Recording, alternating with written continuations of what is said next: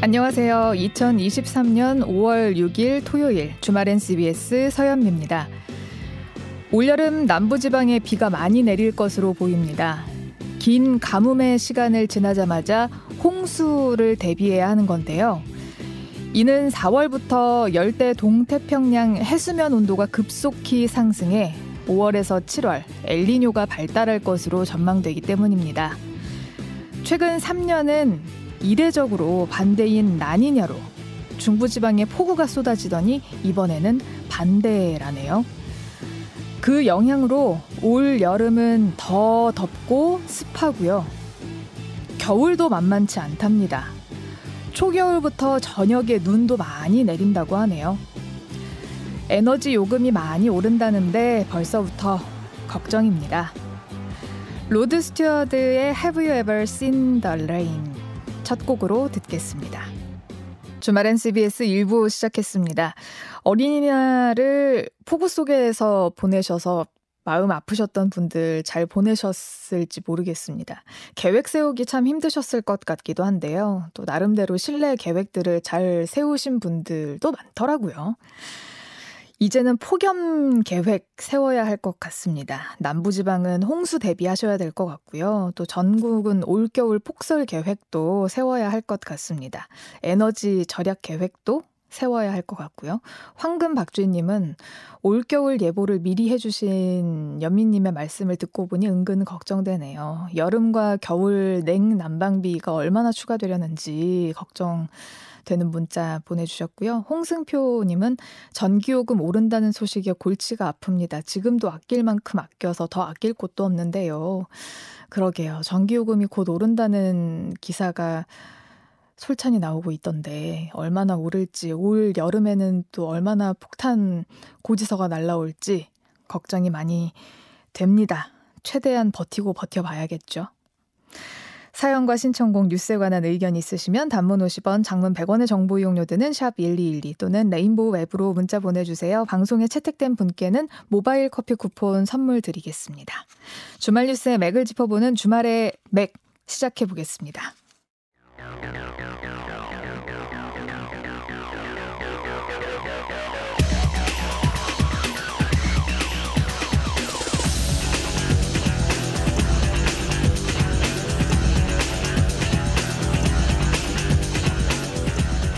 주말의 맥 시간입니다. 매주 이 시간 주말 뉴스의 맥을 정확하게 짚어주는 분이죠. 오마이뉴스 박정호 기자 나와 있습니다. 어서 오세요. 안녕하십니까? 오늘 맥을 짚어볼 첫 번째 뉴스는요. 네, 질병청 코로나19 위기 단계 하향 곧 확정할 듯. 입니다. 네, 세계보건기구가 3년 4개월 만에 코로나19 비상사태를 해제했는데요. 우리 방역당국도 코로나19 위기 단계를 조정을 할 것 같죠? 네, 그러니까 여기 세계보건기구 긴급위원회가 네. 아, 이번에 회의에서 결정한 내용을 보면 변이 심각성이 낮고 확진자 발생이 감소하는 점, 또 전 세계적인 유행이 지속되더라도 예상치 못한 위험을 초래하지 않는 점 이런 것들을 고려해서 어 뭐 사실은 비상 사태 그러니까 이 국제 공중보건 위기 상황 이걸 뭐 더 이상 유지할 필요가 없다 음. 이런 취지의 회의 결과를 가져왔거든요. 네. 그래서 WHO가 아, 이 국제 공중 보건 위기 상황 선포를 해제한다라고 발표를 한 겁니다. 예.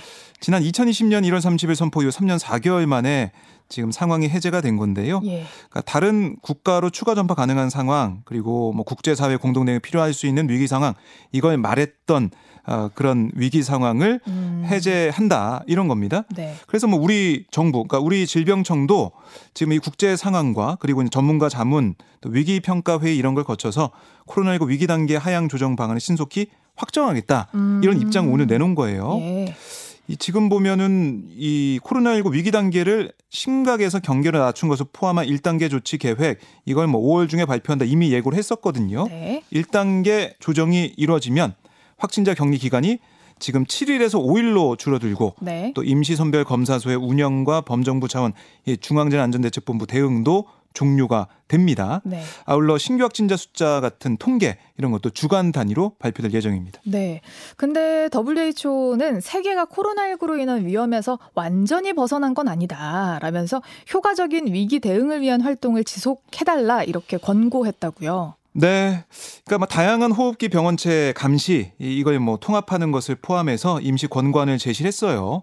그러니까 미국의 전문가들 얘기를 들어봐도 지금 코로나19 팬데믹 이후 오미크론 같은 그런 뭐 대규모 어, 그 변이 전파가 한 번 있었던 그런 점을 근거로 해서 지금부터 뭐 2025년 5월까지 이런 같은 규모의 전파가 일어날 확률이 음. 40%다.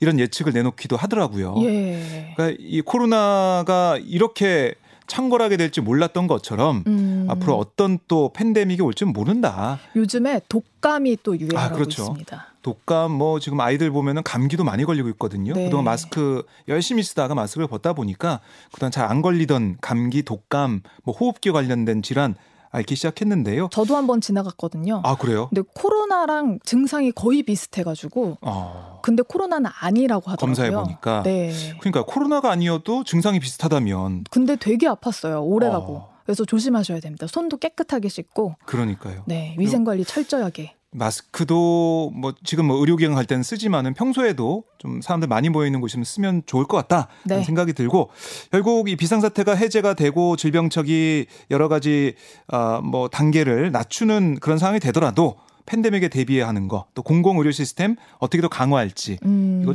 우리가 잘 준비해야겠다 이런 네. 생각이 듭니다. 네, 오늘 맥을 짚어볼 두 번째 뉴스는요. 네, 기시다 방한규탄 시민단체 거리로 직접 음. 사죄 반성하라. 기시다 후미오 일본 총리가 내일이죠. 1박 2일 일정으로 방한을 합니다. 근데 일부 시민단체가 규탄 집회에 나서네요. 네, 한일 역사 정의 평화 행동 등 시민단체가 잠시 뒤 6시 그 30분부터 서울 청계광장 인근에서 한일 정상회담 규탄 촛불 집회를 열 예정이에요. 근데 이런 집회나 뭐 규탄 기자회견 이런 게 며칠째 이어지고 있거든요. 음. 강제동원 문제 해결 그리고 과거 청산을 위한 공동 행동 이런 단체도 그저께 기시다 총리를 향해서 이번 기회에 자신의 말로 과거 식민지 지배에 대한 반성과 사과를 표명해야 된다 이렇게 지적을 했습니다. 그러니까 이 뭐 과거 내각에 뭐 이걸 계승한다 이런 게 아니라 직접 두루뭉술하게 말고 아, 직접적으로 예, 발언을 해라 이런 음. 얘기를 하고 있는 거고요. 대학생 연합단체인 평화나비 네트워크도 전국 12개 대학에서 기시다 총리 방안을 규탄하는 1인 시위를 하고 있더라고요. 네. 그리고 뭐 서울결의 하나 같은 이런 단체도 일본 대사관 앞에서 긴급 기자회견 열고 기시다 총리의 사과를 촉구하는 모습을 계속 보이고 있습니다. 네. 다른 단체들 그러니까 환경 단체도 거리로 나왔더라고요. 네, 오늘 서울 종로 일본 대사관 앞에서 환경 보건 시민센터와 환경운동 연합 등 시민 단체들이 기자회견 열었는데요. 어, 짐작하시겠지만 후쿠시마 원전 오염수 예. 해양 방류 계획을 반대한다는 뜻 거듭 밝혔습니다. 그러니까 윤석열 대통령 향해서도 어떤 메시지를 내놨냐면 이번 정상회담 과정에서 오염수 방류에 반대하는 우리 국민들의 입장을 기시다 총리에게 분명히 전해야 된다. 음. 아, 이렇게 촉구를 했어요. 네. 그러니까 그동안 밝혀왔던 얘기는 뭐 국제사회의 이런 판단나 여기에 발맞춰가지고 가겠다라는 얘기를 했었고 음. 또 국민들의 안전과 건강 이게 뭐 제일 중요하다 이렇게 음. 얘기를 했었는데 그것보다 좀 더 명확하게 좀 직설적으로 얘기를 해야 된다 예. 이런 뜻의 환경단체가 주장을 하고 있습니다. 네, 내일 열리는 한일 정상회담 결과에 따라서 아무래도 여론이 많이 달라질 것 같습니다. 네, 그러니까 지난 3월 한일 정상회담 때 기시다 총리 이 성명 발표하는 거 보셨죠? 그때 강제 동원 피해자를 뭐 옛 한반도 출신 노동자 이렇게 표현을 하면서 예. 강제 동원 자체 뭐 징용 이런 게 없었다는 식으로 네. 그러니까 자발적으로 이제 한반도에선 노동자들만 있었다는 식으로 얘기하는 그 단어 음. 표현 자체부터도 지적을 좀 받긴 했었는데요. 끝나고도 사실 네. 좀 많이 실망스러운 행보를 보였죠. 그렇습니다. 그러니까 역사 왜곡 교과서 검정 관련된 부분들 독도 영역관 주장 이번에 전용기 민주당 의원이 독도를 갔다 왔는데 여기에 대해서 어 일본이 뭐 이 정당이나 정부에서 항의했었잖아요. 네. 이런 부분들 또 외교 어, 청서에 보면은 계속해서 독도 영유권 주장하는 모습, 또 A급 전범이 합사된 야스쿠니 신사 공무를 복납한 어, 기시다 총리의 모습들 이런 것들을 보면서 과연 일본이 과거사 문제를 포함해서 여러 가지로 볼 때 한일 관계를 미래로 가져갈 생각이 있느냐, 정말 그게 음. 맞느냐라는 지적도 나왔었고 결국에는 아시아 패권을 위해서 그러니까 한미일 군사협력 강화를 재촉하고 어, 한일 관계 뭐 개선을 통해서 일본의 야욕을 좀 뭐 실행시키려는 그런 생각을 가지고 어, 미국과 또 우리한테 뭐 접근하는 게 아니야 이런 비판도 일각에서 나오고 있거든요. 아, 물론 내일 정상회담 이후에 북핵 위협에 공동 대응하는 이런 문제, 안보 문제, 또 화이트 리스트 음. 리스트 이제 복귀 문제, 반도체 소부장 규제 해제 이런 경제 문제가 논의가 될 것 같고 예. 여기에다가 과거사 문제나 후쿠시마 오염수 문제 이런 것들 어떤 얘기가 나올지 모르겠지만 예. 사실 정상회담에 대한 평가 이거는 개인마다 또 처한 위치에 따라 다 다르잖아요. 음. 어느 정도 뭐가 나와야 어 이거 성공적이다. 음. 아니면은 다 각자 기준에 따라서 성공이란 잣대가 다른 것 같아요. 그럼에도 불구하고 국민들의 여론을 봤을 때는 아, 그때 박진 외교부 장관이 얘기했잖아요. 물컵에 네. 반을 우리가 채웠다. 예. 그 일본이 반을 채우기를 기대한다라고 했는데 이번에 와서 반을 채울 수 있을지 그렇습니다. 근데 그 반이 예. 그냥 화이트리스트 복귀나 북핵 위협 대응한다는 안보 문제나 반도체 문제로 끝날 것이냐. 음. 거기다 과거사 문제 또 후쿠시마 오염수 이 문제. 특히 이번에 이제 오염수 방류를 7월에 한다고 했으니까 그 전에 7월에 방류한다면 오면 못 올 수도 있으니까 음. 미리 와가지고 또 G7 국가 중에 특히 독일이 지난번 G7 외무장관 회의에서 많이 비판했잖아요. 오염수 음. 방류 문제에 대해서. 이런 G7 정상회의를 그래서 앞둔 상황에서 우리를 좀 같은 편을 끌어들이기 위한 이웃 나라 한국도 괜찮다고 하는데 음. 이런 생각에 오는 게 아니냐라는 의구심도 나오고 있는 상황이기 때문에 음. 이런 문제까지 한일 정상회담에서 좀 우리 국민들이 볼때 아, 음. 그래도 우리 자존심 또 우리 안전 건강을 지키는 모습이구나 라는 평가가 나올 수 있을지는 네, 좀 봐야겠습니다. 지켜봐야겠습니다. 네. 오늘 맥을 짚어볼 세 번째 뉴스는요. 네, 오염 논란 용산 어린이 정원 흙 덮고 꽃 심어 개방입니다. 이거 어떻게 된 거예요? 주한미군으로부터 돌려받은 용산공원 반환 부지 일부가 용산 어린이 정원으로 재탄생했는데 이 부진의 독성 물질 오염 정화 미비 논란이 불거졌다고 합니다. 네, 이 어린이 정원이 이제 대통령실 남쪽 공간인데요. 네. 기억하실 겁니다. 지난해 한 10만 제곱미터, 그러니까 3만 평 규모로 개방을 개방해서 시험 운영한 용산공원이 있었잖아요. 예. 그 부지가 이제 포함되고 거기다가 더 어, 추가를 해가지고 이번에 개방을 한 건데 네. 윤석열 대통령 부부가 이 그저께 용산 어린이정원 개방이사에 참석해서 뭐 약속을 지키는 모습을 보였다 뭐 이런 보도도 음. 나오기도 했습니다. 네. 그러니까 윤 대통령이 지난해 3월 당선인 시절에 대통령실 주변 공간을 공원으로 조성하겠다. 이거 공약을 이행했다는 건데요. 어린이 정원으로 임시 개방이 된 거죠. 그런데 음. 이 부지는 과거 미군 반환기지 환경조사 결과에서 석유의 총탄화 수소 어, 그리고 비소, 다이옥신 이런 오염 물질이 기준치를 넘어서 논란이 됐었어요. 근데 개방했잖아요. 그렇습니다. 그럼 정부가 문제가 개방. 없다고 한 거 아니에요? 그러니까 국토부 입장은 뭐냐면 용산 어린이 정원 개방에 앞서서 환경 모니터링을 시행해서 안전성을 확인했다. 음. 이렇게 설명을 했고 지난해 9월부터 올해 3월까지 실내 5곳, 실외 6곳 공기질을 측정해 봤대요. 그랬더니 인근 지역과 비교를 해본 결과 아, 실외는 관련 환경 기준치보다 낮거나 비슷하고 실내는 사무실 공기관리 지침 같은 관련 환경 기준에 부합했다라고 음. 또 설명을 했습니다. 예. 아울러 15cm 이상 두텁게 흙을 이, 이 원래 있던 그 토양 위에 덮어가지고 네. 잔디와 꽃을 심고 뭐 매트, 자갈밭 이런 걸 설치해서 기존 토양과의 접촉을 차단해서 안전하다 이렇게 설명을 했습니다. 어, 근데 어린이들 놀다 보면은 15cm 정도는 다 파고 놀지 않습니까? 어, 그럴 수도 있고, 음. 어, 그리고 이게 15cm면은 과연 또 안전하겠느냐 음. 아, 이런 의구심도 드는 상황인 네. 거고요. 근데 환경단체는 아니나 다를까 안전 문제가 해소되지 않았다라면서 일제히 비판을 했다고요. 그러니까 우선 이게 용산공원 지난해 이제 임시 운영이 마무리된 다음에 국토부가 외부 용역 통해서 해당 지역이 공원으로 활용 가능한지 조사를 했거든요. 네. 그런데 이걸 이제 정부 이제 공개 청구를 했어요 정보를. 근데 정부가 미군과 반환 협상 중이라면서 조사 결과의 공개를 거부하고 있다. 이게 환경단체들이 지적하고 있는 가장 큰 부분이거든요.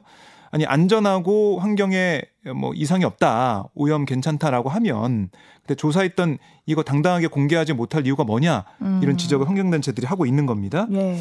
그리고 이제 2019년부터 일부 반환이 이뤄진 부평의 미군 기지에서도 그때도 독성 발암 물질인 다이옥신이 고농도로 확인이 됐었거든요.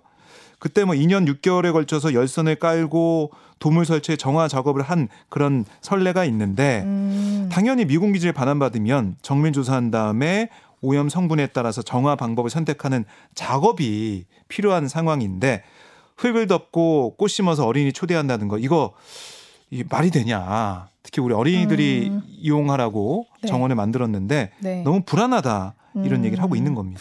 뭐 만드는 거 약속 지키는 건 너무 좋습니다. 근데 이렇게까지 급할 필요가 있었나라는 생각이 좀 드네요. 네.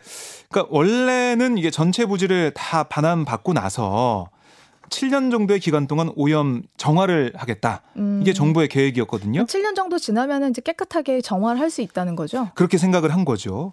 그래서 2016년에는 용산 기지가 다 반환이 되고 2027년에는 공원 조성을 완료하겠다 이런 계획이 있었는데 기지 반환이 계속 지연이 되면서 언제 반환될지 모르는 상황이기 때문에 반환 시점을 그냥 N 어, 영문자로 N 년으로 음. 설정을 하고 네. N 플러스 7년으로 계획을 수정을 했었어요. 음. 어, 그런데 윤석열 대통령이 되고 나서 일부 돌려받은 부지를 국민께 돌려드린다 이런 취지로 약속을 했고 이번에 어린이 정원으로 개방을 한 건데 이게 뭐 오염 문제도 제가 짚어드린 것처럼 논란이 있지만 또 하나는 지금 미국과 이 오염된 토양 정화 비용에 대한 협상이 아직 남아 있는 상황이에요. 어, 비용 문제에 대한 그렇습니다. 협상이 남아 있군요. 그러니까 공원이든 뭐 정원이든 그 어떤 이름으로 됐던 간에 그걸 돌려받은 다음에 그게 안전하다라고 지금 우리가 사실 개방한 거잖아요. 임시 개방을 조금이나마 음. 개방을 한 순간 우리는 어떻게 보면 좀 수세적인 입장에 서는 게 아니냐 음. 이런 비판이 나오고 있는 거고요. 예.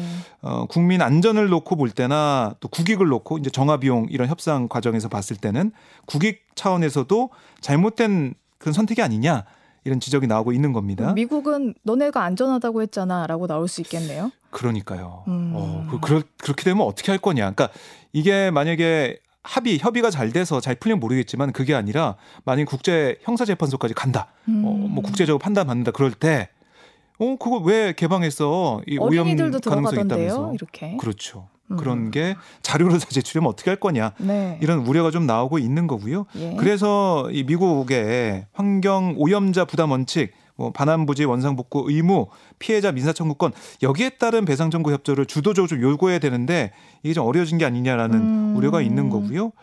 그러니까 사실 그동안 얘기했던 우리가 이제 이 비용을 제대로 청구 못해서 우리가 돈을 내고 이런 어, 논란은 좀 있었어요. 네. 그러니까 그게 주한 미군지 협정 소파 제사조를 근거로 환경 오염을 미군이 정할 의무가 없다라는 게 미군의 주장으로 계속 나와왔었거든요. 근데 우리 헌법재판소는 이 규정 이건 환경에 관한 조항이 아니고 미군에게 공여받은 시설과 구역을 오염시킬 수 있는 권한을 부여하거나 환경 오염을 방치한 상태로 반환할 수 있도록 규정한 게 아니다라는 또 판시도 했었습니다. 음.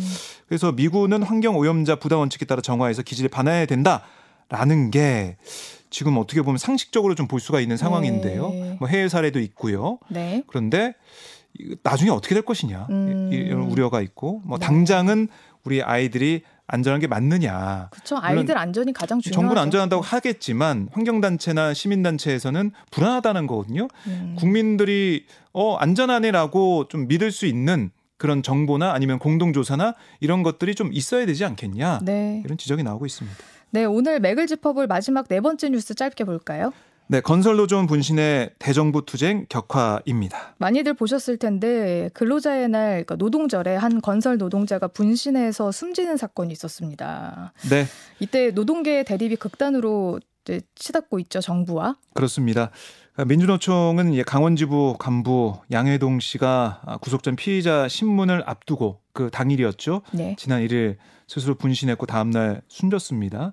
예, 거기에 대한 민주노총이 강하게 반발하고 있는데요. 예. 윤석열 정부의 노조 탄압이 죽음을 불러일으켰다라고 총력 투쟁을 예고를 했고 오는 10일에 전국 단위 노조 대표자가 함께 모여서 전면적 투쟁에 나설 예정이다. 그러니까 윤석열 대통령 취임 1주년 맞아서 어, 투쟁을 더 이제 가속한다 이런 얘기를 하고 있습니다. 예. 그러니까 뭐 대화보다 토끼몰이식 수사로 이런 비극을 낳았다. 라는 음. 게이 노조 측의 입장이에요. 네. 그래서 계속 투쟁을 하겠다라는 얘기를 하고 있는 상황입니다. 네. 지금 정부가 건설 노조의 불법 행위로 규정한 원례비 또 전임비 네. 채용 요구 이런 것들 건설업 꽤 구조적인 문제이기는 했었죠.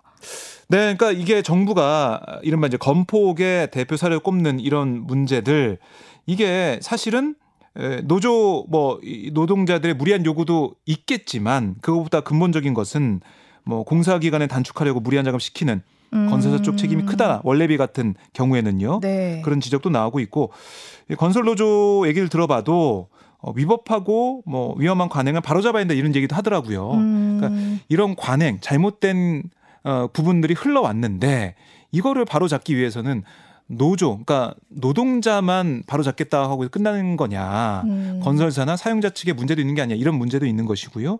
채용 과정에서 강요 부분이나 이런 것들도 이게 건설 노동자들의 특성이 있는 게 아니냐. 음. 이게 고용이 완전히 보장된 게 아니잖아요. 정규직처럼 하는 게 아니지 않습니까? 거의 일용직이기 때문에. 그렇습니다. 예. 그래서 이 노조원들을 위해서 노조 간부 이 사용자 측에 얘기하는 뭐 우리가 같은 팀으로 옮길 수 있게 좀 해달라는 식의 음. 우리 좀 써달라 이런 얘기가 강요로 재단하는 게 맞는 것이냐 음. 어, 마치 이제 건설 노조 어, 관계자들이 어, 이 이른바 폭력 조직처럼 이렇게 취급받는 게, 게 네, 그렇게 보는 게 맞는 것이냐. 음. 물론 이 기업 쪽에나 사용자 측에서는 이 압박이 되고 문제가 있다라고 지적을 했고 채용 구조를 좀 살펴볼 필요가 있겠네요. 그렇습니다. 그런 부분들이 있겠지만 결국에는 이런 근본적인 원인을 좀 없앨 수 있는 음. 거기에 좀 머리를 맞대는 게 맞지.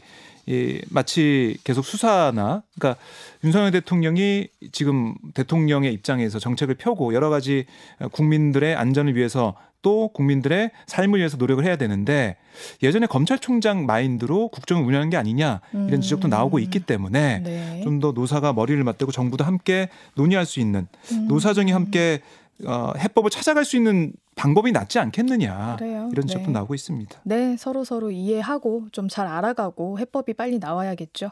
지금까지 오마이뉴스의 박정호 기자와 함께했습니다. 고맙습니다. 고맙습니다.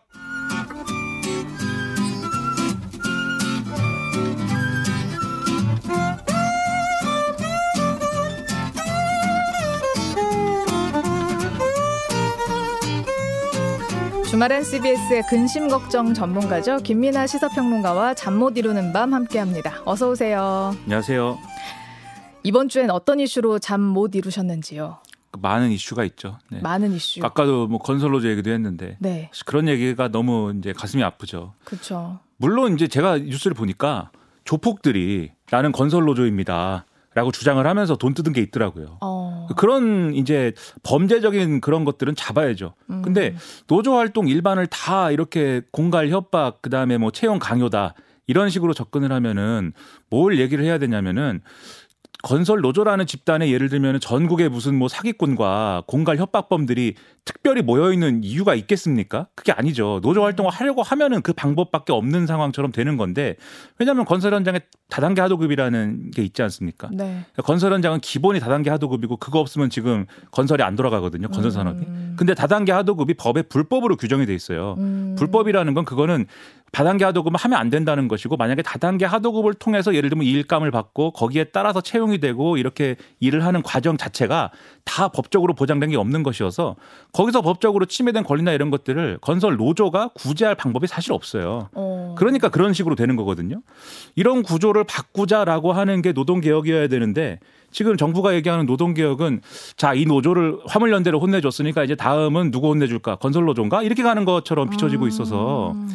이 노조, 노동개혁이 아니고 노조 단속인 것처럼 보이는데 네. 그러면 당연히 이 어떤 부작용들이 있을 수밖에 없고 그게 이번에 이런 비극적인 사건으로 나오는 거거든요. 음. 그런 얘기 때문에도 잠이 안 오지만 네. 그 얘기는 앞에 또이맥 기자님이 했으니까 예. 맥주를 마시고 싶은 얘기를 했으니까 저는 이제 좀 더 이제 어려운 얘기, 네, 일본 총리가 한국에 온다는 얘기로 하겠습니다. 일본 총리가 온다. 기시다 후미오가 내일 방한을 합니다. 핵심 의제가 무엇입니까? 자, 이렇게 신문을 쭉 보니까 안보, 경제 이게 이제 핵심이다 이렇게 평가를 하고 있고, 네. 그다음에 과거사 문제에 대해서 어, 어떤 입장 표명할 거냐 음, 이 얘기를 하고 있고, 네. 그다음에 이제 후쿠시마 원전 오염수 문제 어떻게 되는 거냐 네. 앞에 쭉 다 설명해 주셨잖아요. 진짜 중요한 것도 있어요. 뭐죠? 밥을 어디서 먹을 것인가. 그렇죠. 그걸 또 굉장히 신경 써서 또 얘기를 하는데, 네. 그러니까는 김건희 여사하고 기시다 6호 이 두 이제 정상 배우자들이 참여하는 형태로 부부 동반 만찬을 한대요. 근데 유력한 것은 일본 언론 보도 표현에 의하면 홈파티 형식이다. 어. 그리고 이제 우리나라에서 나오는 얘기는 대통령이 직접 계란말이를 해줄 것이다. 어. 그리고 숯불 불고기를 대접할 것이다. 음. 근데 숯불 불고기는 숯불에 구워야 되지 않습니까? 예. 관저에서 숯불에 구우는 것은 이제 마당에서 굽는 건가? 이런 어. 의문도 있고 네. 연기가 많이 날 텐데. 근데 음. 저는 그런 생각은 들어요. 그게 이제 중요한데 네. 양 정상 간의 친교가 중요한데 어두 사람 그러니까 두 사람이 그냥 예를 들면 이렇게 친한 사이입니다. 이것보다는 기시다 총리가 어쨌든 한국의 문화를 이렇게 체험하고 또 한국의 한국 사람들의 어떤 그런 어떤 시선이랄까 이런 것들을 받으면서 또 움직이는 것도 필요하지 않느냐. 음. 우리 대통령 그렇게 한 거잖아요. 네. 우리 대통령 어쨌든 일본에 가서 긴자 거리를 걸으면서 일본 시민들의 어떤 이 관심도 받고 그 느낌을 체감한 거지 않습니까? 그렇습니다. 근데 기시다 총리는 관저에서 네. 네, 그 사실 그렇게 경호가 굉장히 잘 돼 있는 관저에서 윤석열 대통령하고 둘이서만 얘기하는 게 음. 한일 관계 개선의 어떤 중요한 신호가 될까 음. 그런 의문이 들어서 네. 홈파티 적절한가라는 의문도 사실은 있습니다. 그런데 현충원에 간대요. 그렇죠. 네. 네. 그러니까 현충원에 간다고 그러니까 많은 분들이 야 대단한데 이런 생각 하시는 것 같더라고요. 그렇더라고요. 근데 처음이 아닙니다. 현충원 가는 게 일본 총리들 오면은 이런 셔틀 외교나 이런 거 한다고 오면은 보통 현충원에 갑니다. 음... 보통은 가요. 가서 이제 뭐 한자 적기도 하고 그 뉴스에 많이 나오는데 그러니까 1983년에 나카소네 야스히로 전 총리도 현충원 방문했었고 또 2006년에 아베 신조 전 총리도 갔습니다. 그리고 2011년에 노다 요시히코 전 총리도 갔고요. 이때는 이제 민주당 정권이죠. 네. 그리고 이제 총리는 아닌데 2018년에 고노다로 전 외무장관도 현충원 방문했거든요. 근데 왜, 음. 왜 현충원에 가냐면 일반적으로 정상외교라는 걸 할 때 우리도 미국 가면은 알링턴 국립묘지나 이런 데 가잖아요. 그런 차원에서 이제 국립묘지 비슷한 이제 이런 장소를 가는데 현충원의 의미라는 게 그러니까 국립묘지의 어떤 또 국립묘지의 차원에서도 가장 이제 수준이 높은 국립묘지인 거지 않습니까? 네. 근데 이 정치적 의미가 예를 들면 현충원이라는 장소가 독립운동가만 모셔놓은 것도 아니고 음. 여러 의미로 어쨌든 이제 우리나라를 위해서 이 노력하신 분들의 어떤 그런 유해를 모셔놓은 곳이기 때문에 네. 일본이 어떻게 보면은 이 과거사 문제에 한 발 걸친 것 같기도 하면서도 어떻게 보면 꼭 그런 어. 것도 아닌 듯한 어떤 모양새 네. 그런 모양새를 주기가 좋은 공간이거든요. 어. 그래서 자꾸 오는 거예요. 지금 말씀드렸지 나카소네 야스이로 아베 신조 뭐 이런 사람들 네. 다 일본에서 이제 일본의 어떤 우클릭을 이끌었던 총리들이거든요. 네. 그런데도 현충원에 왔단 말이죠. 그런 차원에서 아. 보면은 기시다 오미오 이 총리가 지금 현충원에 방문한다라는 건 사실 기시다 오미오 총리 입장에서 보면은 나름대로는 안전한 선택입니다. 음, 차라리 뭐 독립기념관 이런 데 가는 것보다 그렇죠. 그리고 예를 들면 이제 어 일본군 위안부 피해자 문제를 정면으로 다루고 있는 뭐 이런 시설이나 뭐 이런 데를 가는 것보다는 훨씬 더 안전한 선택인데 음. 그래서 뒤집어 말하면 이 부분에 있어서 과거사 문제에 대해서 핵심을 하는 게 오히려 중요하다. 이렇게 그래서 얘기를 하는 거죠. 그리고 지금 상황에서 한일 간의 그동안의 논의의 핵심은 기시다 총리가 이제 어 와가지고 역사 인식에 관한 과거 내각의 입장 여전히 계승한다라는 말을 할 것으로 예상이 되는데 음.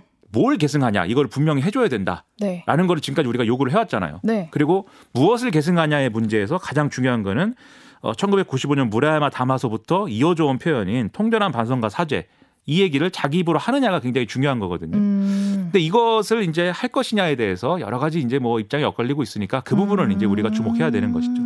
할까요? 이게 문제인데 그래서 할까요라는 질문에 대해서 할 겁니다라고 답하는 전문가가 네. 별로 없습니다. 그러니까 제가 편향된 사람이어서 이런 얘기 하는 거 아닙니다. 한간에 보면 제가 굉장히 편향된 사람으로 지금 언급이 되고 있는데 지금 좀 듣고선 얘기를 했으면 좋겠는데 아무튼 그 얘기 하는 자리 아니니까. 예.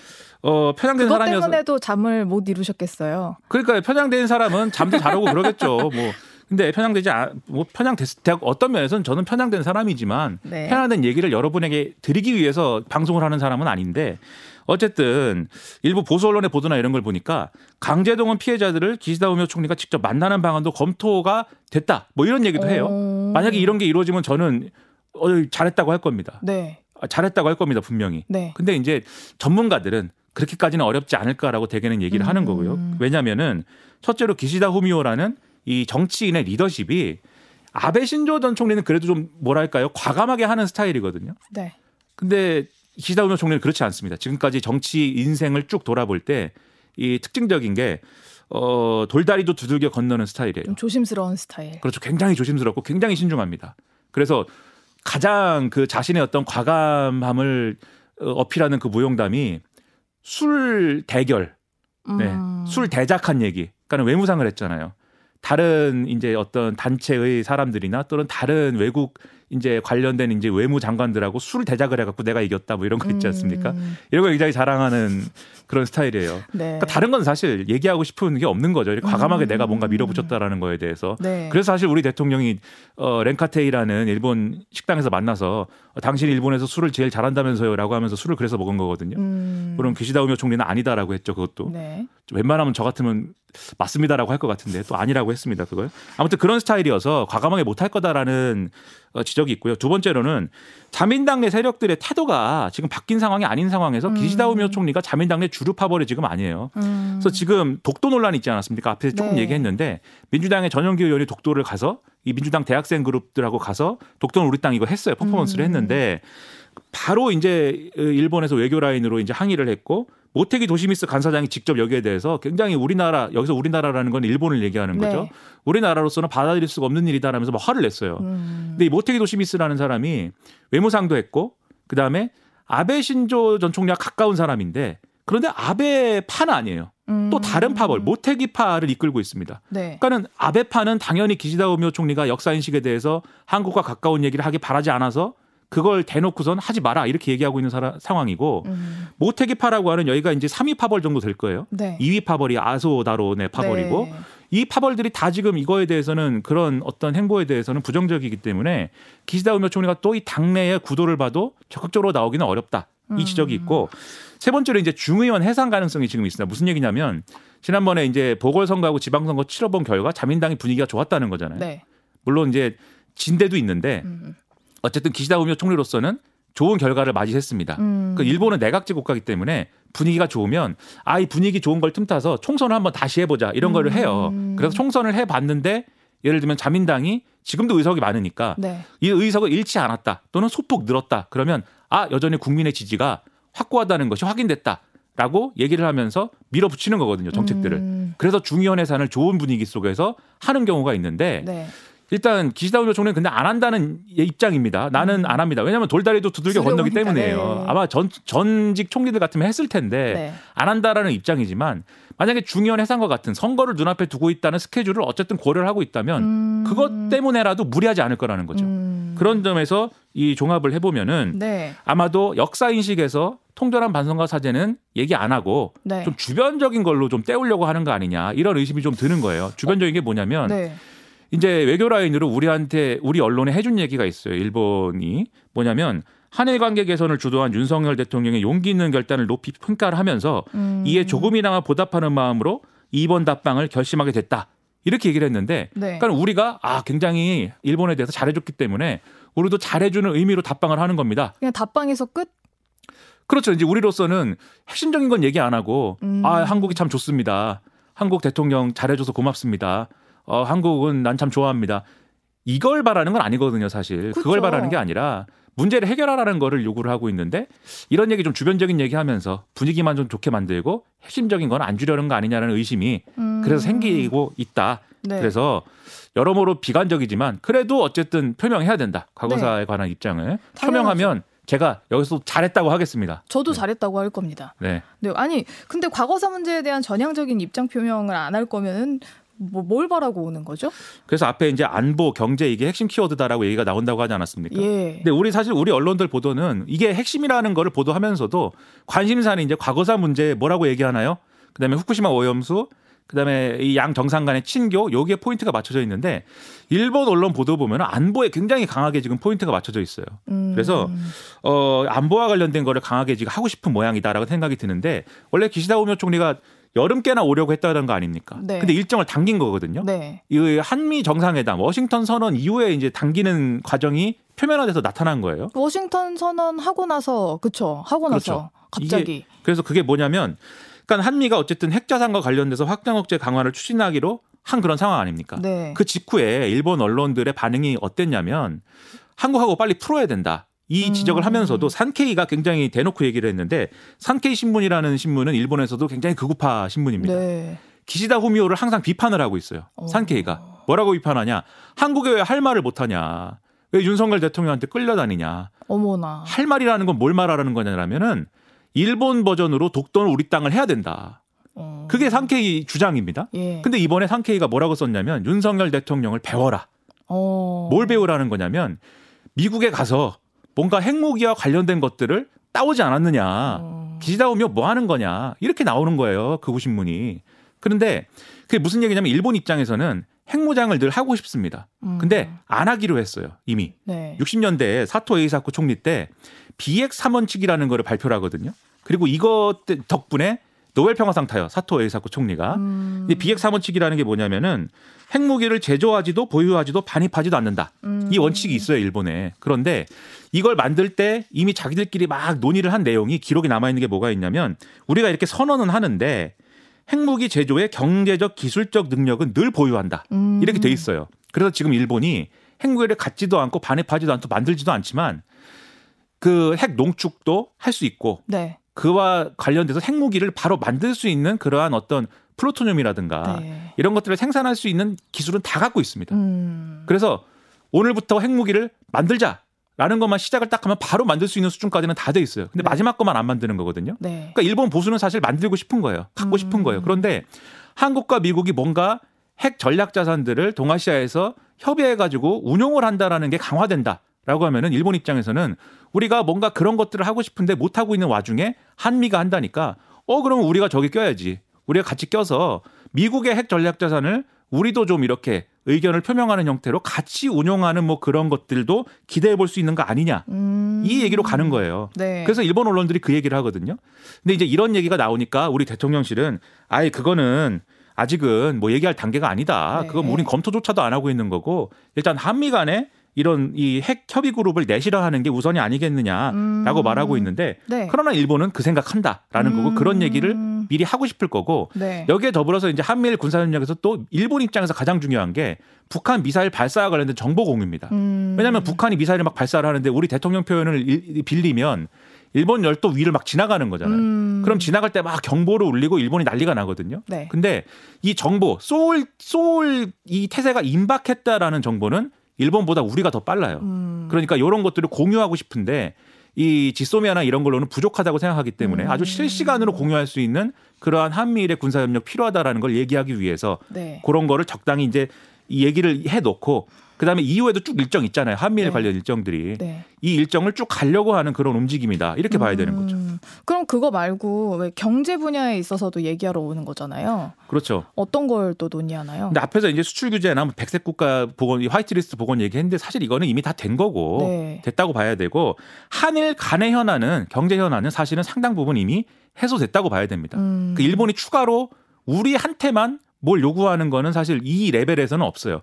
이것보다 상위의 레벨을 봐야 되는데 그게 뭐냐면 그게 이제 미국의 전략입니다. 미국이 지금 어 반도체와 관련된 어떤 생산이나 유통, 공급 이런 것들을 다 자국 위주로 하려는 거잖아요. 이걸 공급망 재편이다 이렇게 주장을 하는데 사실은 미국 중심으로 재편하는 과정인 것이고 그 과정에 심지어는 우리 기업들한테도 지금 어 어떤 종류의 피해를 볼 수 있는 내용까지도 감수하겠다라고 하는 미국의 입장이 있지 않습니까? 보조금을 줄 건데 음. 뭐 이것도 길게 얘기하면 시간이 없으니까 네. 보조금을 줄 테니까 당신들의 영업 비밀까지 다 내놓으시오라는 태도잖아요, 지금. 네. 그런 것들이 있는 상황에서 이게 사실 또 한국과 일본이 손을 잡고 미국의 이러한 흐름에 동참을 하는 게 필요하다라는 개념이 있어요. 미국의 입장에서는. 음. 그러니까 일본이 우리한테 수출 규제 보복할 때 수출 보복할 때 반도체와 관련된 걸로 보복을 했잖아요. 쉽게 뭐 에칭가스, 포토레지스트 이런 걸로 보복을 예, 한 거지 예. 않습니까? 예. 그 중요한 반도체 산업에서는 중요한 중간 소재이기 때문에 그렇게 할 수 있었던 거잖아요. 뒤집어 얘기하면 한일이 이것에 대해서 협력을 하면 음. 그리고 이것이 미국이 좋아하는 방식으로 미국의 우호적인 방식으로 진행이 되면 일본 입장에서는 반도체 산업과 관련된 이런 공급망에서 대만이 지금 굉장히 핵심을 많이 가지고 있는데 중국이 대만을 침공한다거나 이런 것들이 불안하다라고 주장을 하면서 음. 한일이 협력을 해서 그 역할을 대신할 수 있도록 하는 음. 그런 시스템 만드는 게 중요한 거거든요. 일본, 이 미국 입장에서는. 네. 일본은 그 길에 우리가 충실히 가겠다. 우리가 어 미국이 원하는 거는 우리가 바로 앞장서서 하겠다라는 마음으로 우리한테 와서 그런 부분들에 대한 협력이나 이런 것들을 강구하는 과정이 아니겠냐. 음. 그러니까 일본이 이걸 또 미국의 요구에 잘 해보려고 하는 것인지 자기들의 어떤 이 법인들을 이 합작 법인을 만들어서 일본만의 반도체 생산 그 관련 법인을 만들기도 하고 그랬어요. 네. 근데 그런 시도는 디스플레이에서도 실패를 하고 실패해 왔거든요. 그러니까는 한국하고 뭐가 협력하는 과정이라는 걸 이런 방식으로 만들려는 것 같고 음. 대표적으로 보여주는 게 한미 정상회담 직전에 파이낸셜 타임즈 통해서 나온 보도가 있잖아요. 그게 뭡니까? 중국이 미국의 반도체 생산 업체인 마이크론 테크놀로지를 규제를 하려고 하는데 그럼 마이크론 테크놀로지가 중국 시장에 이, 생, 이 판매를 할 수 없게 됐는데 그럴 경우에 중국이 한국의 삼성이나 SK 하이닉스한테 대체 이제 공급을 하도록 할 건데 그걸 하지 못하게 해라라는 미국의 요구가 있었다. 음. 이 보도가 있었잖아요. 똑같은 얘기에서 이 중국을 견제하기 위한 반도체 산업의 한일 간의 협력이나 이런 것들을 앞장서서 하겠다. 음. 이 얘기 아니겠느냐라고 추정이 되는 거죠. 진짜 한미일 간의 그 관계가 더 아주 견고해지겠네요.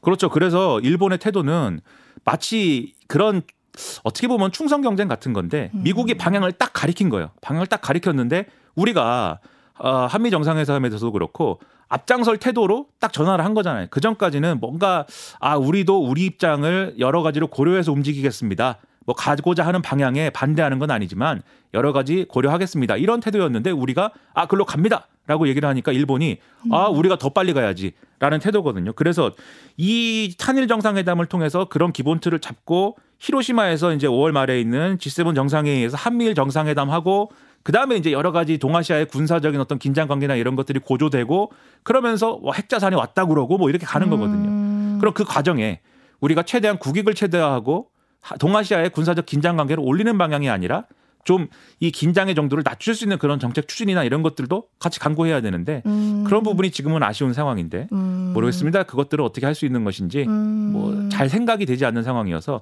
우려되는 부분은 그런 부분이 있는 것이죠. 후쿠시마 원전 오염수는 어떻게 될까요? 이게 뭐 간단하게 말씀드리면 일본 태도는 뭐냐면 IAEA가 지금 보고서 내놨는데 우리를 믿는다고 한다. 우리가 이 후쿠시마 원전에서 나오는 오염수를 ALPS, 알프스라는 걸로 방사성 물질 다 제거했고 유일하게 제거를 충분히 못한 게 삼중수소인데 이거는 바닷물에 버려서 농도를 낮추기 때문에 인체에 미치는 영향은 미미하다. 우리를 믿어. IAEA도 우리를 믿는단다. 이게 이제 그래서 방류해도 돼. 이 일본 입장인데 우리는 IAEA 검증팀에 한국인이 들어가 있긴 하지만 한일 간의 별도 협의체를 통해서 이것을 검증하는 게 필요하고 그걸 요구하겠다. 라는 게 우리 입장인 것 같아요. 음. 근데 이게 받아들여질 거냐? 일본은 그 일본이라면 뭐라고 대답하겠어요? 아니. 아니야. IAEA가 국제 기구고 공신력 있는 기구인데 왜 한일이 그걸 또 해? 음. 이렇게 얘기하겠죠. 네. 그래서 받아들이기가 어렵지 않을까 하는데 이게 자칫 잘못하면 받아들여지더라도 우리가 후쿠시마 오염수 방류하는 거에 대해서 정당성 부여하는 역할을 떠맡게 되는 그런 어... 상황도 있을 수가 있거든요. 만약에 근데 안 된다고 우리가 거기에서 해버리면. 근데 이게 국제 관계상 또 무조건 안 된다라는 것도 이 얘기가 어려운 거죠. 그래서 우리가 하는 얘기 뭐냐면 안전성이 충분히 검증될 때까지 네. 지금 오염수를 도쿄전력이 사일로 큰 통을 만들어서 거기에 저장을 하고 있거든요. 네. 통을 계속 만들고 있, 만들어야 되는데 네. 만들다 말고 우리는 못하겠다 손 놔가지고 지금 방류하겠다는 거거든요. 네. 계속 그 통을 만들어라 당분간 네. 네. 거기다 담아놓으면 되는데 네. 안전성이 검증될 때까지 왜 이렇게 무리해서 방류를 하느냐 이 얘기를 우리는 해야 되는 건데 뭐 우리가 힘 합쳐서 계속 만들어주는 건 어떨까요? 아 통을요? 네. 그 통은 도쿄전력이 도쿄전력이 민영화된 회사인데 도쿄전력 아. 이 후쿠시마 원전 사고는 사실 도쿄전력이 친 거잖아요. 그렇죠. 그 도쿄전력이 그거를 감당해야 되는데 우리가 또 거기에 돈을 대고 이럴 것도 사실은 아니죠. 그렇긴 해요. 그러니까 그런 것들에 대해서 대해서 요구를 해야 되는데 잘못하면 이게 어 어려워질 수가 있다. 그래서 제가 강조하는 거는 이런 여러 가지 문제에 대해서 정직하게 담백하게 있는 그대로 국민에게 모든 것을 설명을 하는 게 첫 발자 첫 발자국이 된다. 이런 얘기입니다. 숨기지 말고 그렇죠. 오버하지 말고. 오버하지 말고. 네. 겸허하게. 네, 무조건 잘 됐다라고도 하지 말고 음. 있는 그대로 얘기를 해주면 거기에 맞게 평론가가 얘기를 하겠습니다. 알겠습니다. 부디 잘했다라는 얘기를 다음 주에 할 수 있기를 바랍니다. 네, 그래야으면 좋겠습니다. 저도 이런 신세에서 좀 벗어나봤으면 좋겠습니다. 뭐 네. 어떡합니까, 제가. 네. 김민아 평론가는 이만 인사 나누겠습니다. 고맙습니다. 고맙습니다. 네. 1부 여기서 마치고요. 저는 잠시 후 7시 주말엔 CBS 2부로 돌아오겠습니다.